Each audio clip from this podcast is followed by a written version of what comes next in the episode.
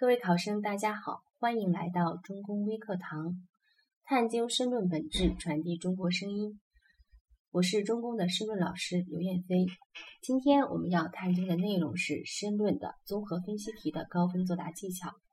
那么，综合分析题这道题型呢，它相对于归纳概括和提出对策难度要高一些啊。那么，在申论历年来的考试过程中，它占的分量也比较高。啊，虽然比如说我们二零一四年，它在这个贯彻执行这两道题这个题方面呢，考察的这个侧重点比较大，考了两道题，而综合分析似乎慢慢的淡化了。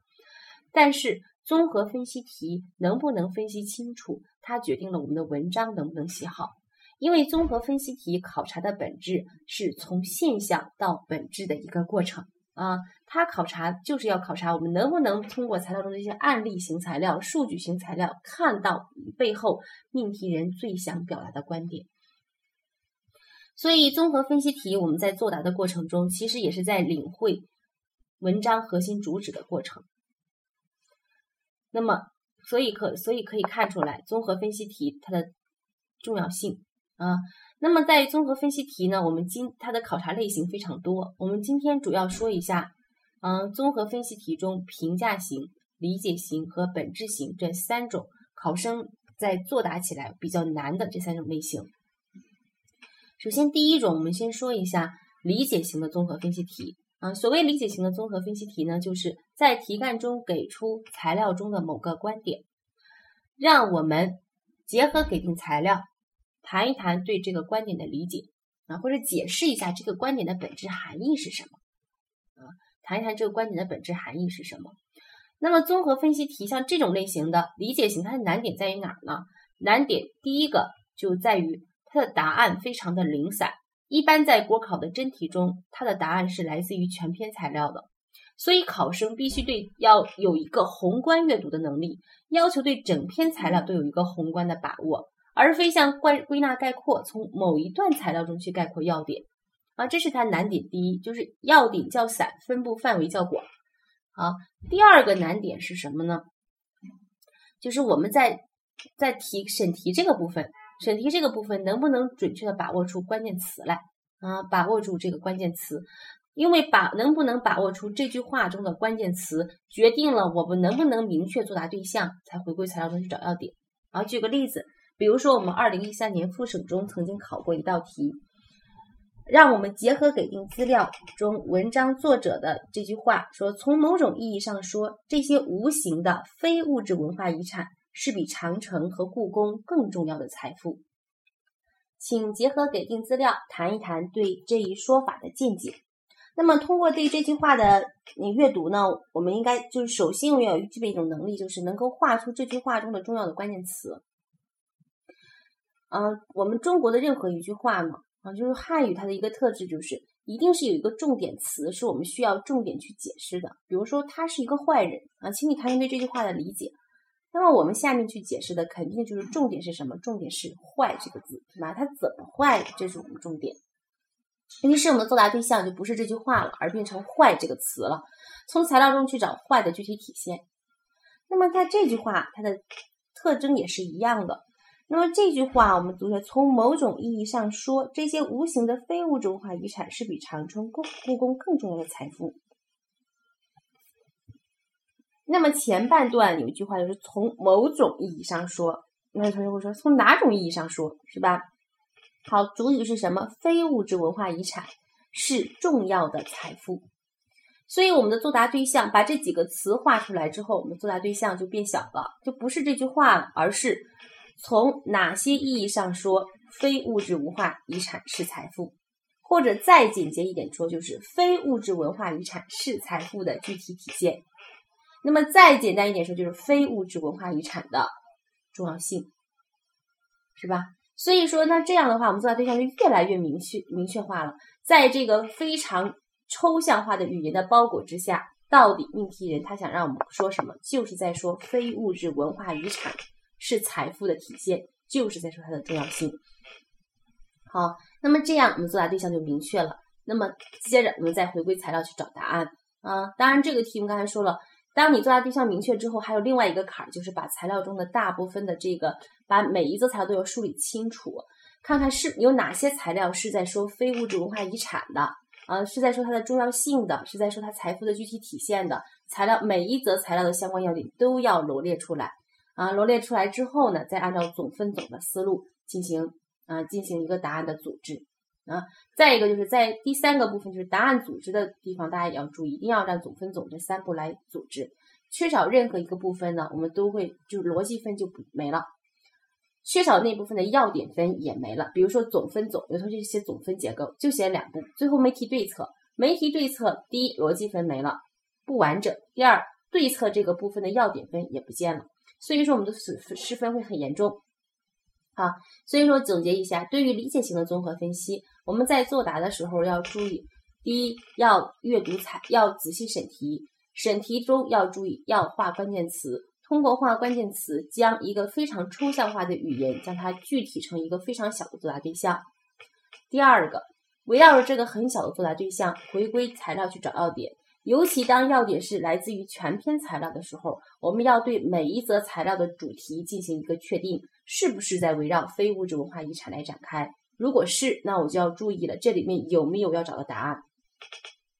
只有这样，我才不会漏掉要要点。好，第三个，在答案组织的时候，我要注意，一定要让总分总这三步来进行作答，缺少任何一个部分，我的失就失分就会特别严重。这是关于理解型综合分析题，大家在学习的时候要注意的相关内容。下面我们再说一下关于评价型的综合分析题。评价型综合分析题，它的特点就是在题干中给出我们一个观点或一个现象，让我们谈一谈对这个观点的评价，而不是去解释它，而是说到底我的态度是什么？我是支持这个观点的呢，还是反对这个观点的？或者我对这个观点呢有一种？呃，既支持又反对的态度，就是我们说的呃辩证的去看待它。好，那么对于这种评价型的综评价型综合分析题，考生最容易啊走进的一个误区是什么？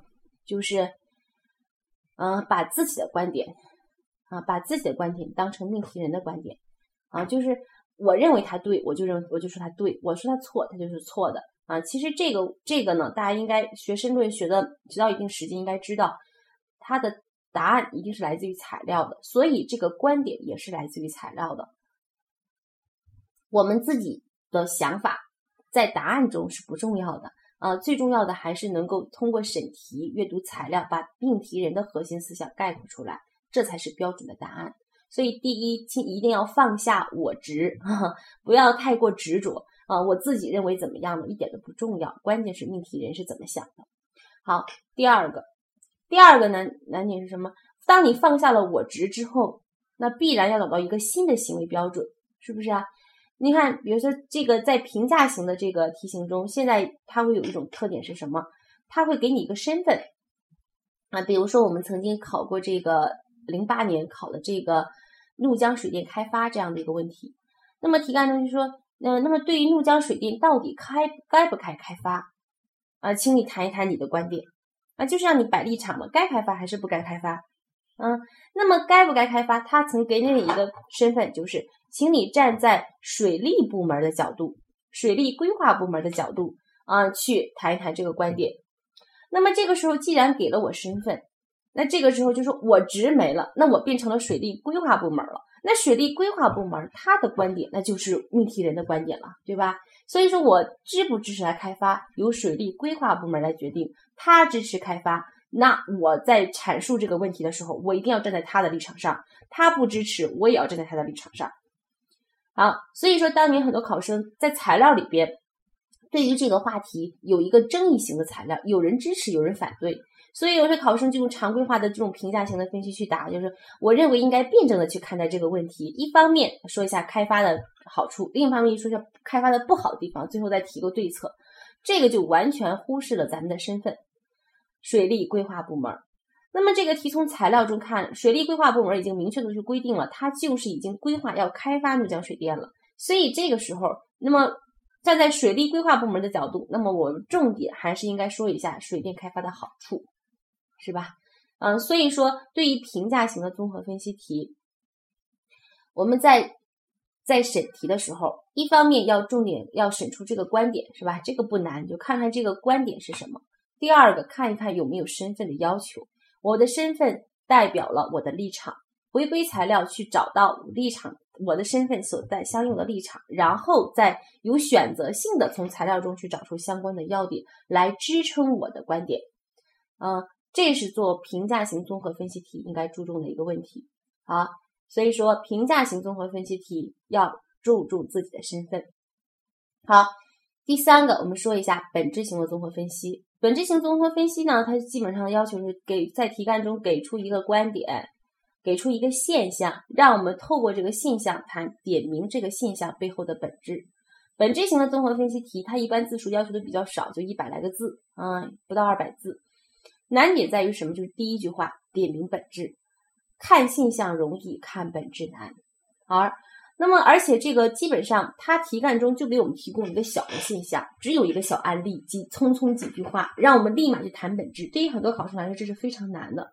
那么，通过历年国考真题，它的这个出题的规律来看呢，它有个特征，就是这个这个小信材料中的某个小现象，它背后反映的本质啊，一般都跟整个材料的主旨是一致的。就这篇材料的主要核心思想在说什么，那么这个主本质就在说什么。